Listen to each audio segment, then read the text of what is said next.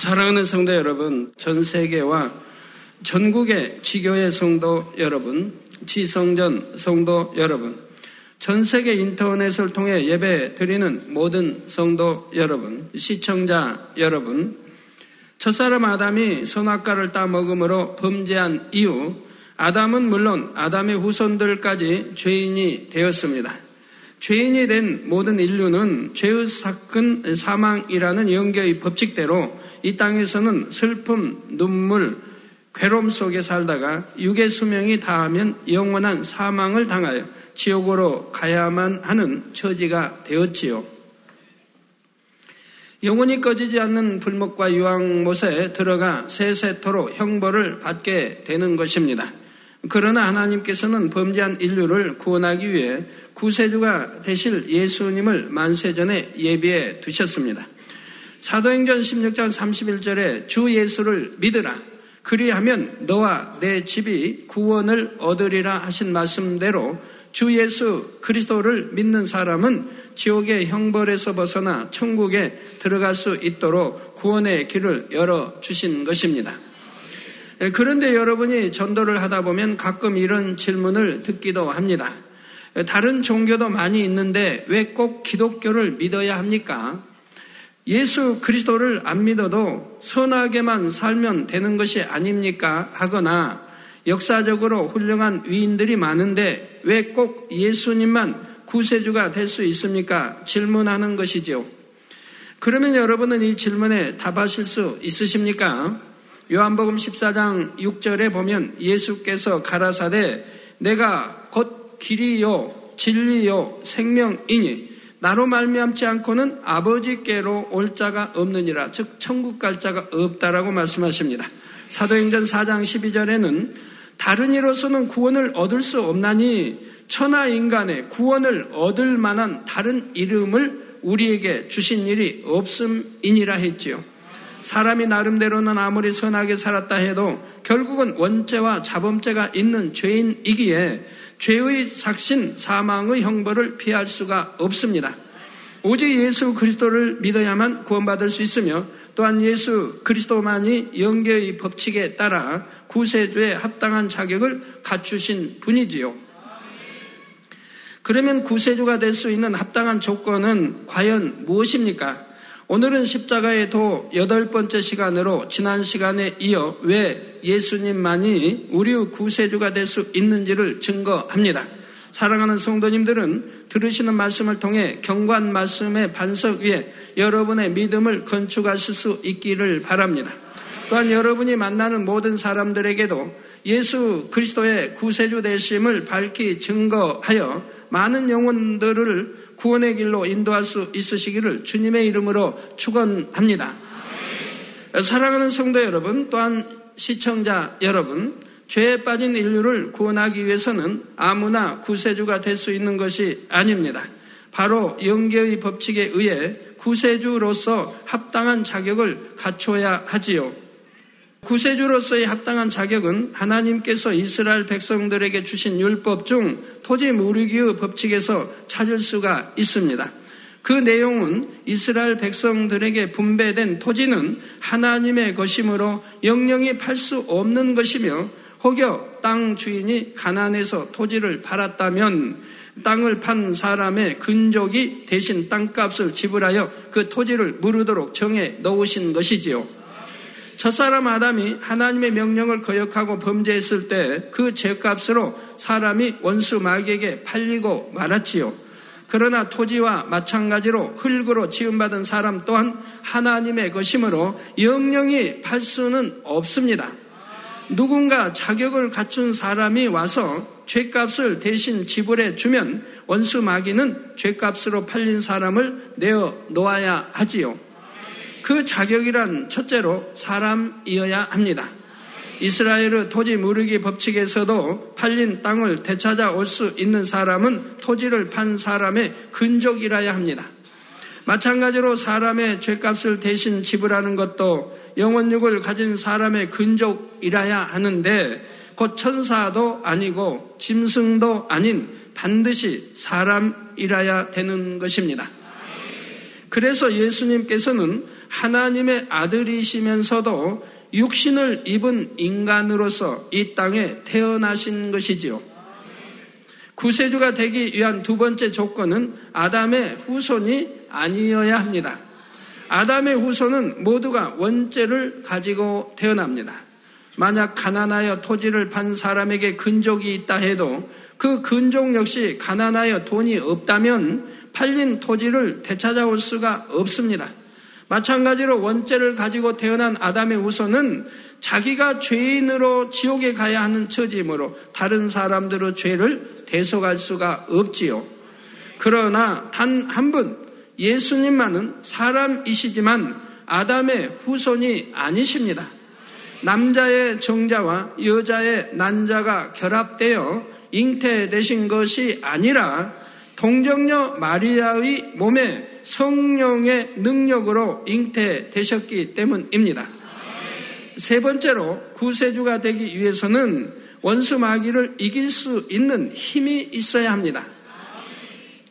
전쟁에서 적에게 잡혀간 포로를 구출하려고 해도 적을 이기고 포로를 되찾아올 수 있는 힘이 있어야 하지요.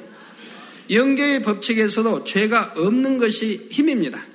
아담 이후의 모든 사람이 원죄와 자범죄를 가진 죄인으로서 원수 마귀 사단에게 굴복해야 했지만 단 한 분 원죄도 자범죄도 없으신 예수님께서는 원수 마귀 사단의 사망 권세를 깨뜨리고 인류를 구원해 내실 힘이 있으셨지요. 여기까지는 지난 시간들을 통해 이미 증거한 내용입니다. 네 번째로 인류의 구세주가 되려면 목숨까지 줄 수 있는 사랑이 있어야 합니다. 현, 형제 중에 동생이 빛으로 인해 벌을 받게 되었을 때에 부유한 형이 있어서 동생의 빛을 갚아주면 동생이 벌을 받지 않아도 된다 했습니다. 그런데 형이 아무리 부자라도 동생을 사랑하지 않는다면 아무 소용이 없습니다. 내가 이만큼 버느라고 얼마나 고생했는데 내가 왜 너 때문에 손해를 보아야 하느냐 하고 모른 채 할 것입니다. 그러나 형이 동생을 사랑하면 비록 자신의 큰 손해를 보게 된다 해도 동생의 빛을 갚아주려고 하지요. 토지 무르기의 법칙에서도 마찬가지입니다. 가난한 사람이 토지를 팔게 되었을 때 부유한 근족이 있다면 그 근족은 그 토지를 물을 자격도 있고 토지를 물을 힘도 있지요. 그러나 그 근족이 아무리 부유하다 해도 사랑이 없는 사람이라서 근족의 밭을 무르지 않겠다고 하면 밭을 물을 수가 없습니다. 근족이 사랑의 마음이 있어서 상대를 도와주려고 할 때라야 토지 무르기가 성립이 되는 것이지요. 룻기 4장에도 이런 사건이 나옵니다. 나오미라는 여인의 집안이 가난하여 기업을 팔게 되었는데 그 토지를 물을 수 있는 가장 가까운 근적은 자신이 손해를 입지 않으려고 토지 무르기를 거부했던 것이지요. 그러나 또 다른 근족 보아스는 사랑이 있으므로 그 집안의 토지를 물러 주었습니다. 만약 보아스에게도 사랑이 없었다면 토지 무르기를 거부할 수 있었지요. 인류의 죄를 대속하는 것도 마찬가지입니다. 예수님께서는 앞에서 살펴본 대로 인류의 죄를 대속할 수 있는 구세주의 세 가지 조건을 다 갖추셨지요. 사람으로 태어나셨지만 아담의 후예가 아니어서 원죄가 없으십니다. 원죄도 자범죄도 없으시므로 능히 원수 마귀에게서 죄인들을 구원해낼 영적인 힘이 있으셨지요. 그러나 만일 예수님께서 사랑이 없으셨다면 인류의 죄를 대속해 주시지 않았을 것입니다. 구세주가 되어 인류의 죄를 대속하려면 엄청난 희생을 당해야 하기 때문입니다. 구세주가 되려면 반드시 죄인들을 대신하여 사망의 형벌을 받아야 하지요. 더구나 가장 흉악한 죄인처럼 온갖 멸시와 천대를 받으면서 나무 십자가에 못 박히고 물과 피를 다 쏟으며 처형 당해야 합니다. 세상에는 죄인들을 처형하는 방법이 여러 가지가 있지만 영적으로 죄인들의 죄를 대속할 구세주는 단지 대신해서 죽기만 한다고 되는 것이 아니지요. 영계의 법칙에 따라서 반드시 나무에 달려야 하며 피를 흘리고 죽어야 합니다. 갈라디아서 3장 13절에 보면 그리스도께서 우리를 위하여 저주를 받은 바 되사 저나 여러분을 위해서 저주를 받은 바 되사 율법의 저주에서 우리를 속량하셨으니 기록된 바 나무에 달린 자마다 저주 아래 있는 자라 하였음이라 했습니다. 여기서 율법의 저주란 노마서 6장 23절에 나온 죄의 삭슨 사망이라는 영계의 법을 의미합니다. 영계의 법칙에 의해 범죄한 사람에게 사망이라는 율법의 저주가 임하게 되었으니 구세주가 율법의 저주에서 인류를 해방시킬 방법도 영계의 법칙에 따라야 합니다. 곧 저주받은 사람이 달려야 할 나무에 구세주가 대신 달려줘야 하는 것이 바로 영계의 법칙인 것입니다. 피를 흘리고 죽어야 하는 것도 마찬가지입니다. 레이기 17장 14절 전반절에 보면 모든 생물은 그 피가 생명과 일체라 했습니다. 예, 모든 생물은 그 피가 생명과 일체라. 히브리서 9장 22절에도 기록하기를 율법을 쫓아 거의 모든 물건이 피로서 정결케 되나니 피 흘림이 없은즉 사함이 없느니라 했지요. 인류는 죄로 인해 영원한 생명을 잃었습니다. 물론 이 땅에 사는 동안은 호흡이 붙어 있고 생명이 있는 것처럼 보이지만 영원히 살 수 있는 참 생명은 잃어버렸지요. 영적으로 피는 생명과 일체이므로 구세주의 피 흘림이 있어야만 죄인들이 죄사함을 받고 생명을 얻을 수 있다는 말씀입니다. 물론 아무나 나무에 달려 피를 흘려준다고 해서 인류의 죄가 사해지는 것은 아니지요. 이미 설명한 것처럼 다른 사람의 죄값을 대속할 수 있는 피는 아무 죄도 없는 사람의 피라야 합니다. 죄성이 전혀 없이 흠도 점도 없는 깨끗한 피를 흘려야만 하는 것입니다. 피는 생명과 일체인데 피 속에 죄가 있으면 안 된다 이 말입니다. 죄성이 없는 원죄와 자범죄가 없는 보혈의 피, 이 피를 흘려야 죄 대속함이 된다 이 말입니다. 그런데 죄 없는 사람이 무엇 때문에 다른 사람을 대신해서 이처럼 참혹하게 죽임 당하려고 하겠습니까? 십자가의 고난은 뭐 십자가의 형벌은 다른 어떤 형벌보다도 고통스러운 것입니다. 우리 주님은 뭐 굶주리셨지요. 밤새 또 끌려다니시면서 어, 이곳 옮기면서 또 신문을 받으셨지요. 또 종들 아주 신분 내었던 그들의 침배팀을 당하고 뺨도 맞으시고 온갖 수모를 다 당하셔야 했습니다. 더더구나 하나님을 안다고 잘 안다고 하는 율법 학자들 또 대제사장, 제사장들 앞에서 그런 수모를 당해야 했습니다. 그리고 사형 언도도 어, 받았고요. 또 온몸에 채찍으로 맞으셔야 했습니다. 벌거벗기 온 채. 그 채찍이 얼마나 참혹한지 제가 이 십자가도 하나님 말씀을 받을 때 그 채찍에 대해서 어, 주님이 설명해 주신 적이 있습니다. 채찍이 얼마나 날카로운, 음, 끝이 날카로운 그 채찍에 잘 훈련된 이 노마 병사들의 어, 아주 거기에 아주 숙달된 병사들에 의해서 이 채찍으로 내리치면 채찍이 몸을 한 바퀴 반을 감는다 이 말입니다. 또 잡아채는 것도 아주 기술적으로 챈다 이 말입니다. 그래서 채찍을 이 감아서 내리 채면 살점들이 떨어져 나간다 이 말입니다. 살점들이 떨어져 나가면서 뼈들이 보인다 이 말입니다. 그렇게 흉악한 채찍을 전신에 맞으셨다 이 말입니다. 또 머리에 가시관을 쓰시고 피를 흘리시지요. 또 양손에 양손에 못으로 바뀌고 피를 흘리십니다. 양발의 못으로 바뀌고 피를 흘리십니다. 그리고 나무 십자가에 매달려 수시간을 그 더운 그 더운 그곳에 매달려 서 계십니다. 얼마나 지나였겠습니까? 주무시지도 못하고 잠도 못, 못, 못 먹고 굶주리고 온갖 수모와 끌려다니시며 그리고 사형운동을 받고 그러게 채찍에 맞으시고 무거운 십자가를 지고 골고다 언덕까지 또 오르셔야 했으며 수많은 사람들은 조롱을 하고 그런 에, 에, 과정에서도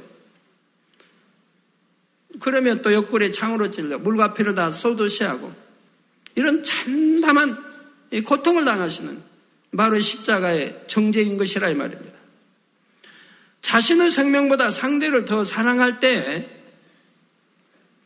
자신이 어떤 고통을 당하더라도 상대를 살리고 싶을 때라야 그런 희생을 치를 수 있는 것이지요. 바로 우리 예수님께서는 저와 여러분을 위해 이런 사랑을 주셨습니다. 예수님께서 당하신 십자가의 처형은 고대의 처형법 중에서도 가장 잔인하고 참혹한 것으로 그 고통은 상상을 초월하는 것입니다. 만약 예수님께서 저와 여러분을 사랑하지 않으셨다면 불평하고 원망할 수도 있습니다. 내가 무슨 죄가 있다고 저 악한 사람들을 대신하여 십자가에 달려야 하는가? 내가 왜 죄인들 때문에 그런 고통을 받아야 하는가 하면서 십자가에 달리기를 거부할 수도 있으셨지요. 피할 수도 있습니다. 그러나 예수님은 저와 여러분을 사랑하셨기 때문에 묵묵히 고난의 길을 가셨으며 참혹한 나무 십자가를 지고 피 흘려 죽으셨습니다. 또한 아버지 하나님께서도 우리를 너무나 사랑하셨기에 독생자 아들까지 아끼지 않고 내어 주셨습니다. 로마서 5장 7절에서 8절에 보면 의인을 위하여 죽는 자가 쉽지 않고 선인을 위하여 용감히 죽는 자가 혹 있거니와 우리가 아직 죄인 되었을 때에 그리스도께서 우리를 위하여 죽으심으로 하나님께서 우리에게 대한 자기의 사랑을 확증하셨느니라 했죠. 즉 의인을 위해서는 혹시 죽는 자가 뭐 의인을 위해서 죽는 자는 쉽지 않다 이 말입니다. 또 선인을 위해서 용감히 죽는 자가 혹 있다 이 말입니다. 그러나 우리는 의인도 아니고 선인도 아니라 이 말입니다. 죄인들이라 이 말입니다. 이런 죄인을 위해서 자기의 사랑하는 독생자 아들을 하나님은 내어 주셨다 이 말입니다. 그리고 독생자, 우리 주님은, 예수님은 하나님과 우리 인간 사이의 화목을 위해서 이 죄를 헐어버리고 화목되게 하기 위해서 화목 제물로 이런 고난을 참한 형벌을 받으셨다 이 말입니다. 그러기 때문에 하나님을 사랑의 하나님이라고 하는 것이라 이 말입니다. 그냥 사랑의 하나님이 아니라 이런 사랑을 우리에게 주셨기 때문에 하나님을 사랑의 하나님이라 하시는 것이고 우리 주님을 사랑의 주님이라고 하시는 것이라 이 말입니다. 예. 그래서 이렇게 독생자까지 화목제물로 죄인들 위해 주시면서 하나님이 저나 여러분을 얼만큼 사랑하신다고 하는 것을 확증시켜 주셨다 이 말입니다. 이런 비유를 한번 생각해 보시기 바랍니다. 한 나라의 왕에게 너무나 사랑스러운 외아들이 있습니다. 또 여러분들이 자신이 한번 왕이 돼 보세요. 나도 사랑스러운 외아들이 있는데. 그런데 그 백성들 중에 흉악한 살인자가 있어서 법에 따라 사형을 당하게 되었습니다. 이 살인자가 살아날 수 있는 방법은 죄 없는 사람이 대신하여 죽는 것입니다. 그러면 세상 어떤 왕이 그 살인자를 살리기 위해서 죄 없는 자기의 외아들을 죽음에 내어 주겠습니까? 인류 역사상 뭐 그런 사람은 하나도 없었습니다. 결코 그럴 수는 없지요. 그런데 하나님은 그렇게 하셨습니다. 이 땅의 왕들과는 비교도 할 수 없는 창조주 하나님께서 죄인된 인류를 구원하시고자 죄 없는 독생자를 사망의 형벌에 내어 주신 것입니다. 흠도 티도 없으신 독생자 예수님을 우리를 위해 십자가에 내어 주심으로 우리에 대한 너무나 큰 사랑을 증명하셨지요. 예수님께서 죄인들의 손에 붙잡혀 채찍에 맞으시고 나무 십자가에 못 박혀 죽으셨을 때 아버지 하나님의 마음은 어떠하셨을까요? 지극히 사랑하는 독생자가 고난을 당할 때 이를 보시는 아버지 하나님의 마음 또한 찢어지는 고통을 당하셔야 했습니다. 그럼에도 불구하고 죄인들을 구하기 위해 독생자 아들을 내어 주시고 모든 슬픔과 희생을 감당하신 것입니다. 세상의 죄인들을 위해 이러한 사랑을 줄 수 있는 사람은 없습니다. 물론 드물기는 하지만 선한 사람을 위해 혹은 서로 사랑하는 사이에서 상대를 대신하여 생명까지 희생하는 감동적인 이야기가 전해지는 경우는 있지요. 그러나 자신과 전혀 상관없는 흉악한 죄인을 위해 아무 조건 없이 생명을 내어줄 수 있는 사랑은 세상에 없습니다. 더구나 나는 상대의 병을 고쳐주고 사랑하며 선으로만 대해주는데도 나를 미워하고 욕하며 죽이고자 한다면 그런 상대를 대신해서까지 참혹한 형벌을 받겠다 할 사람은 없지요. 그러나 예수님만은 그렇게 하셨습니다. 너무나 큰 사랑이 있으셨기에 죄인들을 위해 십자가 고난의 길을 가셨으며 물과 피를 다 쏟으시고 죽으셨습니다. 사랑하는 성도 여러분, 요한일서 4장 10절에 사랑은 여기 있으니 우리가 하나님을 사랑한 것이 아니요 오직 하나님이 우리를 사랑하사 우리 죄를 위하여 화목제로 그 아들을 보내셨음이니라 했습니다. 우리를 구원하신 아버지 하나님의 사랑과 주님의 사랑은 세상 어떤 사랑과도 비교할 수가 없습니다. 우리의 생명과 소유를 다 드린다 해도 그 은혜를 능히 갚을 수가 없는 것이죠. 그렇기 때문에 이 사랑을 중심에서 깨달은 사람들은 온갖 핍박을 받으면서도 결코 주님의 이름을 부인하지 않으며 끝내는 생명을 들여 순교에 이르기도 하는 것입니다. 우리가 이 사랑을 안다면 세상 어떤 부귀와 명예를 얻는다 해도 하나님의 사랑을 저버릴 수는 없습니다. 어떠한 핍박이 온다 해도 주님의 사랑을 저버릴 수는 없으며 부모, 형제나 자녀 혹은 남편이나 아내를 하나님과 주님보다 더 사랑할 수는 없지요. 물론 주님을 사랑하는 만큼 가정이나 다른 사람들은 사랑하지 않는 것이 아닙니다. 주님 안에서 이전보다 더 진실하고 더 깊은 영적인 사랑을 이루게 되지요. 세상의 사랑은 아무리 생명 다해 사랑한다 말해도 결국은 자기의 유익을 쫓아 사랑하는 것이고 시간이 지나면 변질되는 것을 봅니다. 가령 한창 연애할 때는 영원히 당신만 사랑합니다. 내 생명보다 더 사랑합니다. 고백하기도 하죠. 그래서 고백 그 내용이 얼마나 많이 있겠습니까? 또 시적인 표현. 사실 또 시를 읽으면서 또 친구들에게 물어가면서 어떤 표현이 가장 좋겠느냐 해가지고 배워가지고 암송해서 또 고백하는 사람들이 많습니다. 연애할 때요. 그럼 그 사랑의 고백이 그 고백할 때만은 참이었을 것이라 이 말입니다. 뭐 위해서 했다만 알지만 정말 사랑해서 뭐 결혼하려고 마음 가지고 고백했다면 그 고백은 참이었을 것이라 이 말입니다. 그러나 이렇게 뜨겁게 사랑하던 사람들도 시간이 지나면 그 사랑이 식어지고 변질되어 헤어지는 경우가 많이 있습니다. 서로 헤어진 후에는 또 다른 상대를 만나서 당신만을 사랑합니다. 고백하지요. 오랫동안 사랑해서 마침내 결혼까지 했다 해도 연애할 때와는 태도가 달라집니다. 연애 시절에는 하루 종일 함께 있어도 집에 돌아오면 몇 시간씩 전화로 대화를 나눴는데 결혼한 후에는 권태기란 말이 나옵니다. 연애할 때, 예, 뭐 눈이 오든, 뭐 눈보라가 친다 해도 서로 데이트하면서 손 어, 상대 코트 에 이거 포켓 집어넣고 다정하게 안고 데이트도 합니다. 춥다 하지 않냐고. 자기 코트 벗어서 또 상대에게 입혀주기도 하고. 얼마나 사랑스럽게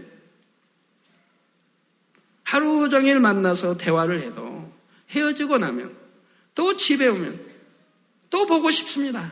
또 그립습니다. 그래서 또 전화를 합니다. 전화는 통화는 잡게. 그런데도 뭐 그냥 30분, 1시간, 2시간 또 합니다. 그리고 다음 또 만날 또 약속을 합니다. 그렇게 사랑했는데 어찌하여 결혼하고 나면 얼마 있지 않아서 권태기란 말이 나오느냐 이 말입니다. 권태기란 말은 싫어진다는 증표 아닙니까? 싫어진다는 말 아닙니까? 내가 결혼을 잘못했구나 라는 후회감이 들기도 하고요. 내가 더 참고 더 있다가 결혼을 할 걸. 너무 서둘렀구나 하는 말도 하게 되고요. 직장에 가면 친구들이 너뭐꽤 꽤 소금 맛, 뭐 얕은 뭘 말들 하죠. 그러면 또 뭐라고 답합니까? 나처럼 결혼 빨리 하지 말고 더 심사숙고해서 하라고 또 이렇게 조언까지 해주죠. 아니면 결혼하지 않고 그냥 홀로 사는 게 편하다. 난 괜히 결혼 이렇게 빨리 했다, 결혼했다 말들을 사실 많이 합니다. 왜 권태기란 말이 나오는 것입니까? 결혼 전에는 서로의 유익을 먼저 구해줬는데 이제는 자기 유익을 먼저 구하며 무슨 문제가 생기면 서로 상대의 탓을 하지요. 그러니까 사랑이 변질되는 이유가 뭡니까? 하나님 말씀대로 사랑이라고 한 정의를 모르죠, 세상 사람들은. 사랑은 주는 것이라 이 말입니다. 자기의 유익을 굳지 않고 주는 거. 사랑은 주기만 하면 된다 이 말이에요. 받으려고 하니까 문제가 생긴다 이 말이에요. 받으려고 하는데 내 마음대로 내 생각대로 주어지지 않기 때문에 갈등을 겪는다 이 말입니다. 그리고 힘들어한다 이 말입니다. 사랑한다면 줘버리라 이 말입니다. 그냥 주라 이 말이에요. 사랑은 뭐 끝없이 얼마든지 줄 수 있는데 아이고 그러면 혼자만 주고 받지 못하면 손해 아닙니까? 왜 손해입니까? 내가 사랑하기 때문에 주는 건데 왜 손해입니까?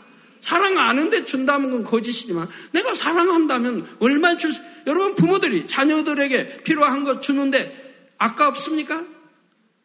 자녀들에게 사랑을 주는데 왜 힘들든가요? 부모가 자녀를 사랑한다면 사랑을 줄 때 행복하지요.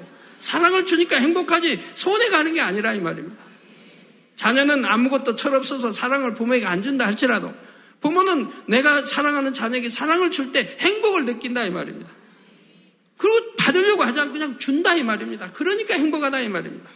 손해 가는 게 아니라 이 말이에요. 이게 사랑했기 때문에 사랑하면 주라 이 말입니다. 받으려고 하지 말라 이 말입니다.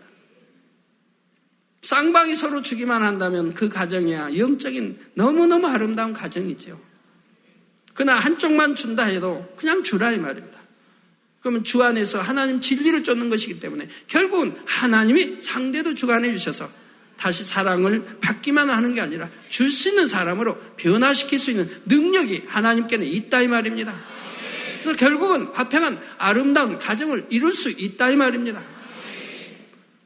주님 오실 때까지 살아야 되는데 화평하게 살아야지.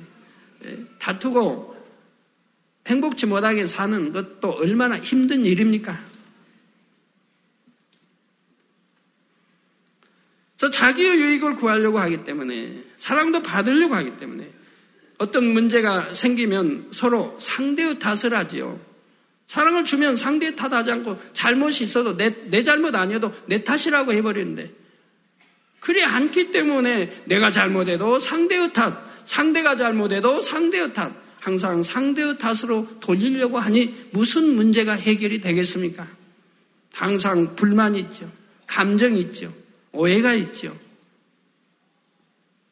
힘든 마음을 가지고 살아가야 하지요. 그러다가 결국은 원수처럼 사이가 나빠져서 이혼에 이르는 경우도 있는 것을 봅니다. 부모와 자녀 사이에서도 마찬가지입니다. 자녀들이 어릴 때는 세상에서 부모님을 제일 사랑하며 평생 효도하고 살 것 같은데 장성하여 배우자와 자녀가 생기면 부모님은 뒷전이 되는 경우가 많습니다. 가난하고 병든 부모님을 부양하기 싫어서 형제들끼리 다투는 일도 생기고 여러 가지 비극적인 일이 생기기도 하지요. 부모의 사랑도 어찌 보면 자신의 모든 것을 희생하며 자녀를 위해 헌신하는 것 같지만 이 또한 자신의 유익에 맞지 않을 때는 편질됩니다. 자녀가 장성하여 부모 자녀 사이에 의견 충돌이 생기고 자녀가 부모를 심히 서운하게 만들면 인연을 끊다시피 하는 일도 생기지요. 그러나 하나님의 사랑은 편질되는 사랑이 아니고 자기의 유익을 구하는 사랑이 아닙니다. 하나님께 불순종하고 대적하는 죄인들을 위해서 독생자 아들까지 내어주신 사랑이며 자신들을 위해 오신 구세주를 조롱하고 못 박아 죽이는 죄인들에 대해서도 저들을 용서하여 주옵소서 강구하시면서 생명까지 다 내어주신 진실한 사랑이지요. 주 안에서 믿음의 형제끼리 서로 사랑하는 영적인 사랑 또한 세월이 갈수록 더 깊어지고 더 아름답게 승화되는 사랑입니다. 자기 유익을 구하지 않으며 상대를 위해 생명까지 희생할 수 있는 사랑이지요. 그러니 우리 성도님들은 주님을 사랑하게 될수록 부부간에도 더 상대의 유익을 구하고 섬겨주며 부모님께도 더 마음을 다해 영육간에 섬겨 드림으로 갈수록 더 화목하고 행복한 가정을 이루는 것입니다. 사랑하는 성도 여러분, 지금까지 예수가 우리의 구세주가 되실 수 있는 네 가지 조건에 대해 증거했습니다. 예수님께서는 사람으로 이 땅에 태어나셨고 아담의 후예가 아니시며 죄가 없으심으로 원수 마귀를 이길 힘이 있으십니다. 그리고 생명을 줄 수 있는 사랑으로 십자가에 못 박히고 피 흘려 죽으심으로 저와 여러분의 죄를 대속해 주셨지요. 그러면 이제 우리는 어떻게 해야 합니까? 예수님께서 죄인들의 죄를 대속하기 위해 죽으셨지만 그렇다고 해서 모든 사람들이 구원받는 것은 아닙니다.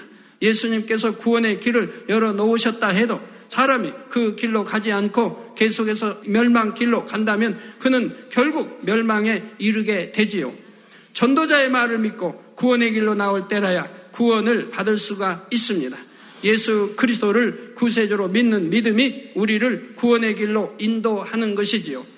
그러면 우리가 예수 그리스도를 믿는다고 해서 어떻게 구원의 길로 갈 수 있는 것입니까? 이에 대해서는 다음 시간에 증거하겠습니다. 결론을 말씀드립니다. 사랑하는 성도 여러분, 또한 시청자 여러분. 요한복음 3장 16절에 보면 하나님이 세상을 이처럼 사랑하사 독생자를 주셨으니 이는 저를 믿는 자마다 멸망치 않고 영생을 얻게 하려 하심이니라 했습니다. 인류 역사상 아무리 위대하고 훌륭한 사람이라도 예수님 외에는 구세주의 네 가지 조건을 모두 충족시킬 수 있는 사람은 없습니다. 오직 예수님만이 구세주의 모든 조건에 합당하시며 죄인 되었던 저와 여러분을 사랑하심으로 우리가 받아야 하는 사망의 형벌을 대신 받고 죽으셨지요. 하나님께서는 맨 처음 인간을 창조하시기 전부터 이미 구세주 예수 그리스도에 대한 계획을 갖고 계셨습니다. 사랑을 주고 받을 참 자녀를 얻기 위해 하나님의 형상을 따라 아담을 지으시고 아담에게 크나큰 사랑과 은혜를 주고자 하셨지만 아담이 결국은 하나님의 명령을 거역하여 멸망의 길로 갈 것을 아셨기 때문입니다. 하나님께서는 이처럼 하나님의 사랑을 저버리고 멸망으로 가는 인류를 구원하기 위해서 영계의 법칙에 완벽하게 부합되는 구세주를 처음부터 예비하셨습니다. 그래서 때가 이름에 예수님을 이 땅에 보내주시고 아무 죄도 없으신 독생자 예수님을 하여금 죄인들을 대신하여 십자가의 형벌을 받게 하셨습니다.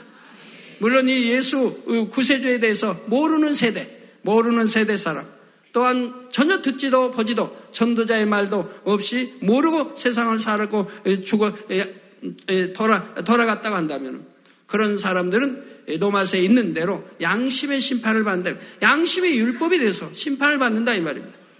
정말 선한 사람들은 하나님을 몰라도 주님을 몰라도 신을 찾는다 이 말입니다. 신이 있으면 안다. 내세가 있으면 안다 이 말입니다. 선한 사람들은 그러기 때문에 정직하게 산다 이 말입니다. 죄짓지 않냐고 정직하게 산다 이 말입니다. 그건 자기의 양심이 율법에 대해서 자기를 정지하게 된다. 내가 선하게 살았는지, 악하게 살았는지, 이가 나온다 이 말입니다. 그래서 양심 심판을 받게 된다 이 말입니다.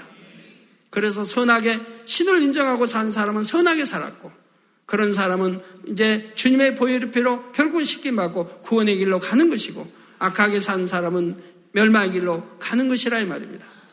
그 전도자의 말을 듣고 예수를 알고 구세주에 대해서 들었는데도 영접지 않고 믿지 않고 그것은 양심 심판이 없다 이 말입니다. 선한 양심이 아니라 이 말. 참 하나님 또한 구세주 죄에 대해서 알려줬는데도 믿으려고 하지 않고 받아들이려고 하지 않았으니 그 양심은 이미 선한 것이 아니라 이 말입니다.